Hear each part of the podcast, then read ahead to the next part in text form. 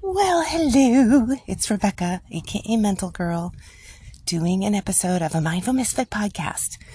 And actually, I am going to take a break after this. I know. I've said it before and then I usually, and then I would change my mind, but I think I really want to do it. I think I'm ready for a little bit of a break just to figure out is this what I want to continue doing and uh, maybe do I want to start another one? I feel like I kind of want to start another one, but um, this one will always be there. I don't think it will get turned off, so you can go listen to old episodes too. Um, but I feel like May is a good time for that. May is the middle of spring. Lots of really good activity happens in May. You know, just sort of uh, kind of just get refreshed. So I really hope for those who have been listening all this time have been enjoying them. Um, I appreciate uh, appreciate you out there. I really do. I I have enjoyed it. I have gotten something from it, and I certainly hope you have as well. And um, I certainly don't feel like it's time wasted at all. I think I got a lot out of it. I think it was really nice to be able to talk and express myself and then also um, share my mental girl stuff.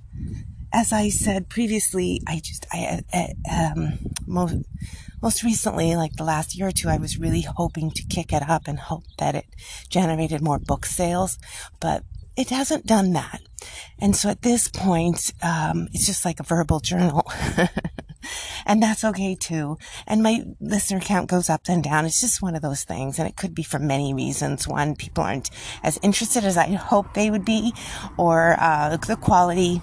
You know, people love these fancy higher tech podcasts, which I do not have. And I just, it's not really me. My style is more record and play, keep it kind of uh, on the fly.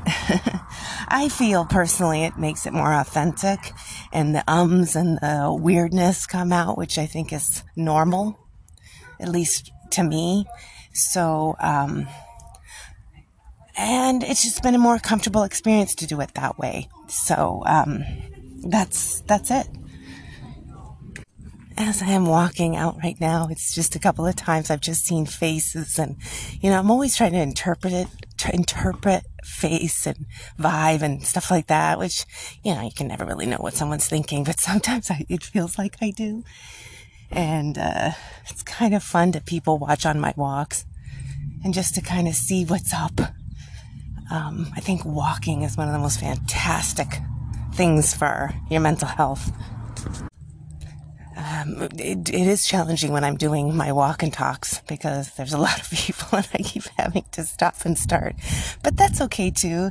That's one of the things that's nice is just saying good morning to people.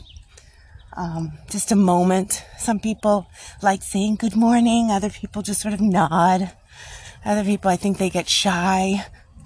Or other people don't want to. That's all okay. Squirrels are out. Birds are out. I can see a squirrel up in the tree. It's funny. You think it's a person, the way they make all their noises. And then it's just the squirrel with his activity. And the hard workers are out, the gardeners are out. There's activity happening all the time in a city, especially. Even um, sh- even out in the country, there's activity. It's just different uh, it's mostly animal when you're way out in the country, which is fun. But um, yeah, it's interesting. I always want to believe wherever I am that more people want to be good and decent and help and kind than the ones that want to start fracas. Now, I will say there are a lot of unaware people. They're just in a fog. They're sort of in a state of their own being and they um, aren't interested in doing the inner work nor sort of uh, connecting with others at a, at a, at a more open minded way. But, you know, we can't control that. the best thing to do is just continue to do our own part, heal within, do our thing, and become that what we want to see. If we want to see more kindness, then we behave more kind. Um, be more at peace, behave peacefully. The one of the reasons why I started the Mindful Misfit podcast was because this is what this is the kind of podcast I wanted to see, so I thought I should create it. I didn't. I don't wasn't enjoying the drama commentators and the angry commentators, and I, I still don't.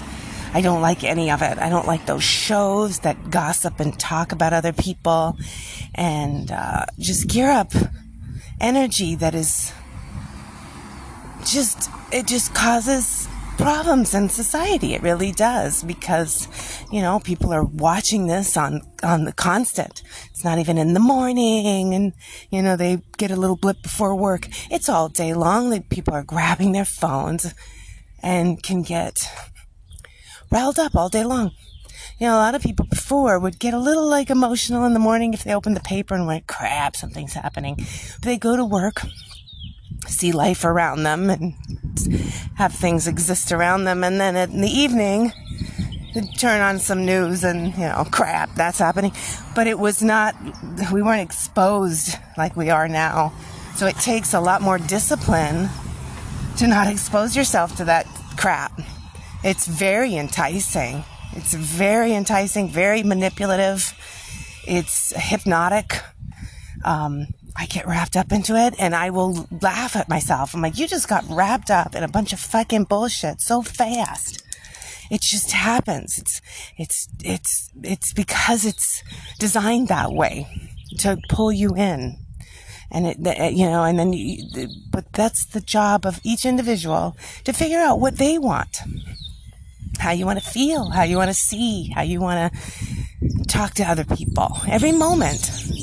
Can't control everything, but we can definitely control the ship that we're currently residing in. and as I say that, I, I really realize that's a lot of power. That's a lot of power to be just working on yourself and working on your movements in the world. You know, it's like driving a car. You know, you're in control of that car to, to for the most part, I mean, the car still can do whatever it does, and then, but you're the driver. So, you know, I think if you're working on your mental health, be very, very, very careful about what you put in there. And that was why I really wanted to um, do this podcast. I was really hoping to just kind of get that energy with more and more people that would really want it and that I would kind of find, you know, like, what, what would you like discussed? But it didn't really happen exactly the way I would have liked. And that's okay. I'm going to go with it. And like I said, just take May. And if I don't return in June, you know that I just decided to do something else. But if you follow me on Instagram, Facebook, and Twitter, you'll find out so that I'll still be on there. I'll be making my posts and saying my things and all of that. And there's a lot of noise out there. So I'm going to go inside and do a little read off Mental Girl Book One. All right, hold on. Okay, so back in the studio, and I'm going to read from chapter 20 in Mental Girl Book One. So get ready for this. Life is a balance between what we can control and what we cannot. I am learning to live between effort and surrender. Danielle Orner. I like that quote. I stuck several quotes in this book by other authors or other writers when I just, it just kind of suited me so much. And that was one I stuck in there. So here we go. All right, fear and anxiety. I realize you feel you're being protective. You're sort of like my bodyguard. However, Mental Girl is here now to help make things easier so you can lighten up and only show up as necessary. And even then, not so loud. I'm understanding fear is a concept it might bring up thoughts and worries like, I'm going to die someday. I might fail at this writing thing. I'm going to get old. I'm going to pee my pants if I don't find a bathroom in the next two seconds. Fear asks a lot of questions and comes up with false facts, such as, what if I can't take care of myself? What if I can't afford to live? There are scary things happening out there. Don't go in there. Don't touch that. Get away. It also feels like a rattlesnake is way too close, which, as a snake will do, shakes its rattle to warn me there might be danger. Did you catch that word might? If it's a paranoid thought, it feels like a python, and if you don't get out of its grasp, it squeezes you tight until it swallows you whole. You can distract it, deal with it, fight it, love it, and smother it. Well, not a real python. I'm using a python for symbolic purposes. I probably shouldn't use a snake. My niece loves reptiles, and she would be upset with me to use one to describe fear. She, she sees a snake and yells, Puppy! Dagnabbit. I'm overthinking about the concept of fear now. For the record, and if she reads my book, snakes are fabulous. So it's not a python, but it's a slippery, slimy, sneaky, strong monster, and it grabs hold sometimes. Mental Girl says accept all the thoughts swirling around my brain. Embrace the new truths, along with the new and improved me. Stand with pride and passion for my right to be here. I join all of you to do the same. If all else fails, take your clothes off, put them back on inside out, and yell out, I'm fucking fabulous because I'm in the Inside Out Club now and I've just met Mental Girl. So thank you so much. Again, thank you for being out there and listening to my podcast and your support and the and all anybody who took the time to just comment on online. It did, just meant so much to me, really. And again, you can find me on Instagram, Facebook, and Twitter, and come chat and um, and you'll probably see me checking out ideas for either a new podcast or I decide to come back, but I haven't decided yet. Like I said, May is just to just take this time to uh, spring it up. so thank you so much for listening. Thank you for being out there. I really appreciate it. And uh, keep healing, keep soaring, keep being a brave mental health warrior.